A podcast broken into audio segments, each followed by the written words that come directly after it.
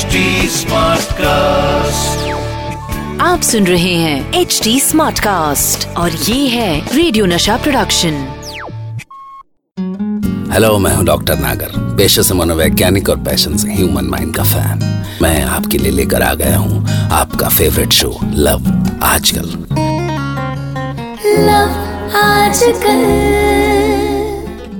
दोस्तों प्यार अक्सर हीरो से होता है। हीरो जो राजकुमार जैसा दिखता है, जो अकेले ही दस दस गुंडों की बैंड बजा सकता है, पर एक हीरो बेचारा टाइप का भी होता है। तो चलिए, आज एक ऐसे ही बेचारे टाइप के हीरो की लव स्टोरी शुरू करते हैं। कहानी का नाम है चोर।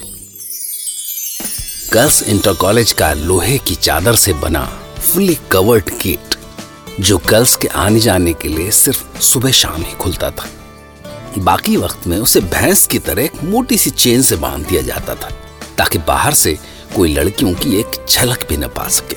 हालाँकि तब भी उस गेट के दो पल्लों के बीच इतनी जगह ज़रूर होती थी कि आधी छुट्टी के वक्त लड़कियाँ उसमें से चूरन और चटखारेदार खट्टी मीठी चटनी लेने के लिए हाथ निकाल सके, क्योंकि उस वक्त एक चूरन चटनी वाला अपनी ठिलिया वहाँ पर लगा लिया करता था।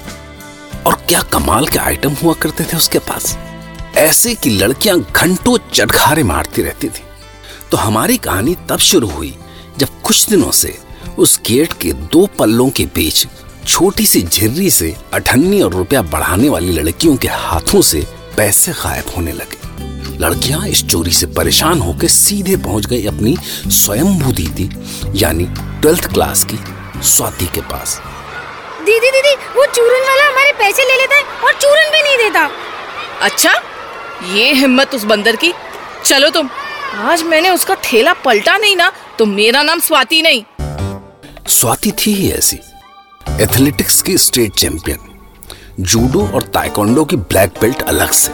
और सोने पे सुहागा ये कि वो एसपी सिटी की बेटी थी। और हर हफ़्ते कम से कम चार छह मजनुओं पे तो चप्पल फेर ही देती थी। बस साहब, जो वो बाहें चढ़ा के चूरन वाले के सामने आई तो साले छचुंदर की औलाद लड़कियों के पैसे मारता है। कि क्या कह रही हो दीदी?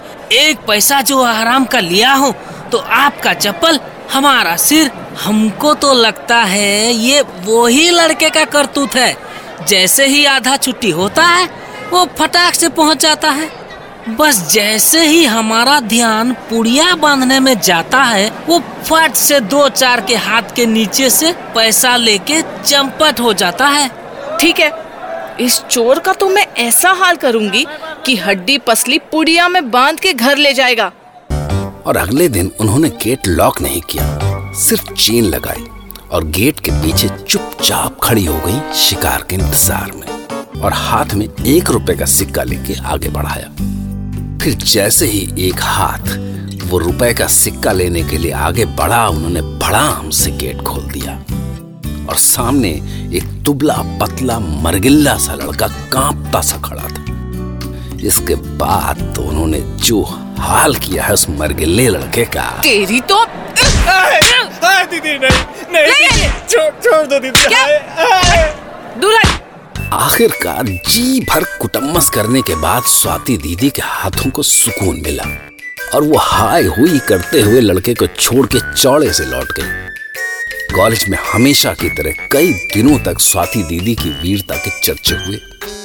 किसी ने अमिताभ बच्चन से उनकी तुलना की तो किसी ने अक्षय कुमार से। पर जो स्वाति दीदी ने कुछ दिन बाद सुना, उसे सुनकर उन्हें बहुत दुख हुआ। वो चोर नहीं, विनोद था। चूरन बेचने वाले का बेटा। सवेरे न्यूज़पेपर बांटता था और दिन में कॉलेज में पढ़ने जाता था। उस दिन अचानक पिताजी की तबीयत बिगड़ी तो पीछे पड़ गया कि आज ठिलिया मैं ले जाऊँगा। पिताजी ने कितना समझाया कि गर्ल्स कॉलेज का मामला नाजुक होता है और फिर स्वाति दीदी तो पर विनोद ने उनकी एक नहीं सुनी। और फिर जो कुछ हुआ, वो तो डब्ल्यू डब्ल्यू ई में दिखाए जाने लायक था। उस बेकसूर लड़के को कूट कर स्वाति दीदी एक दिन दुख से उसे ढूंढते हुए उसके घर पहुँच गई। अचानक उन्हें सामने देख के मरगिल्ले विनोद के तो पसीने छूट गए। दीदी दीदी पैर पड़ते हैं तुम्हारे। अम्मा को मत कहना। सुनेगी कि हम चोरी के इल्ज़ाम में पिटे तो शर्म से मर जाएगी बेचारी। क्या हुआ है तुमको? प्लीज़ मैं किसी को कुछ नहीं कहने वाली। चुप करो नहीं तो एक कंटाप मारूँगी। हाँ दीदी जी हाँ दीदी जी चुप हो गया। बिल्कुल चुप। ए- एक शब्द नहीं बोलूँगा। इसके बाद स्वाति दीदी घर के अंदर गई। घर के हालात और बीमार माँ को देख के उनका दिल भर आया। अच्छा सुनो। मैं कॉलेज के फ्रेंड्स को कहूँ कि वो तुमसे न्यूज़पेपर ले तो। हाँ दीदी पर वो आपका कहना मानेगी? मानेंगी क्यों नहीं? चार थप्पड़ दूँगी तो तू बोले तो प्रिंसिपल के घर में भी तेरे न्यूज़पेपर लगवा दूँ। स्वाति दीदी ने बात तो विनोद के भले की ही की थी पर उनके अंदाज से डर के मारे विनोद की पसलियाँ कीर्तन करने लगी। पर उसे क्या पता था कि ये तो उसकी लव स्टोरी की शुरुआत है। पर जब उन्हें अपनी गलती का एहसास हुआ तो विनोद पे बड़ी दया आई और दया भी इतनी कि वो रात को सपने में चला आया। अरे माफ़ कर दिया ना तुझे। अब और कितनी माफ़ी मांगेगा? चल जा अब जाना अब। पर वो तो मानता ही नहीं था। हर रात अपना मासूम चेहरा लिए उनके सामने खड़ा हो जाता। इस टाइप का एक्सपीरियंस दीदी को पहले कभी हुआ नहीं था। सो हर सवाल का जवाब अपने बाहुबल से पा लेने वाली दीदी इस अजीब से सिम्टम से परेशान होके एक दिन अपनी चेली से बहुत सीरियसली बोली। मुझे तो खुद समझ नहीं आ रहा पियाली। अरे हंस क्यों रही है? दीदी के जीवन में ऐसा पहली बार हुआ था कि कोई उनके सामने हंस रहा था। और कमाल तो ये था कि वो ऐसी हरकत करने के बाद भी सही सलामत था। दीदी गुस्सा ना करोगी तो एक बात बोलूँ? अब बोल ना नहीं तो एक दूँगी कान के नीचे। तो दीदी आपको प्यार हो गया? क्या बोली? सुनते ही दीदी ने सचमुच प्याली को एक झन्नाटा रसीद कर दिया। पर इसके बाद भी जब विनोद उनके सपने में आता ही रहा तो उन्हें लग गया कि उन्हें सचमुच वो हो गया है जो सारी बेवकूफ़ लड़कियों को होता है। पर बाहुबली दीदी प्यार का इजहार कैसे करें? तो उन्होंने बड़ी हिम्मत करके अपने दिल का हाल उसी प्याली से एक खत में लिखवा के उसी के हाथ भिजवा दिया। पर इस कहानी में यही एक भारी गड़बड़ हो गई। वो बेताल सा चिमरखा विनोद भला बाहुबली दीदी को प्यार कैसे करता? पर हाँ जब इसी तरह महीने भर प्याली दीदी की ओर से रुक्के पे रुक्के लाती रही और कोई रिज़ल्ट नहीं निकला तो दीदी को शक हो गया कि कहीं ऐसा तो नहीं कि ये पियाली खुद उस चिमर के विनोद से पेच लड़ाने लग गई। और फिर जब उन्होंने अगला रुक्का भेजा तो पीछे पीछे खुद चली आई। पर जब चिमरखे विनोद ने उनके प्यार में डूबे रुक्के को बिना पढ़े चुपचाप चूरन की पुड़िया जैसा पॉकेट में डाल लिया तो स्वाति दीदी को ये बिल्कुल नहीं सुहाया। क्यों बे चिमर के? मैं इतने दिन से तुझे लेटर पे लेटर भेज रही हूँ और तू है कि शक्ल देखी है तूने अपनी? छचुंदर कहीं का जरा तुझसे तमीज से क्या बात कर ली? खुद को तो हीरो समझने लगा। क्यों? एक उल्टे हाथ का पड़ेगा ना तो बराबर। पर स्वाति दीदी शॉक्ड रह गई। कैसा इंसान है? इतना सारा सुन के भी मुस्कुराया जा रहा है? क्यों बे? अब बोलेगा भी कि दू एक। बोलूँगा। पहले आप गुस्सा तो निकाल लो। इतना गुस्सा है आपके अंदर कि प्यार के लिए कोई जगह ही नहीं बची होगी। जब सारा गुस्सा निकाल लोगी तो बोलेंगे भी और आपसे प्यार भी करेंगे। स्वाति दीदी उसे देखती रह गई।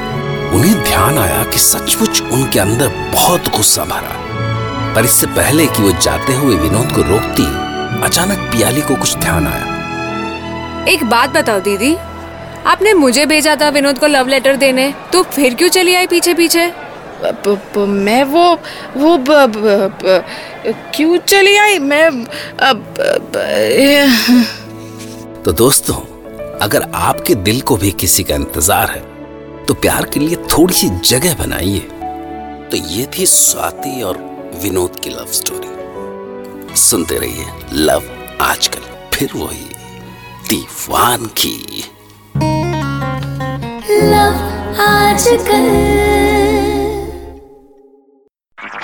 आप सुन रहे हैं एच डी स्मार्ट कास्ट और ये था रेडियो नशा प्रोडक्शन। HD smart Smartcast.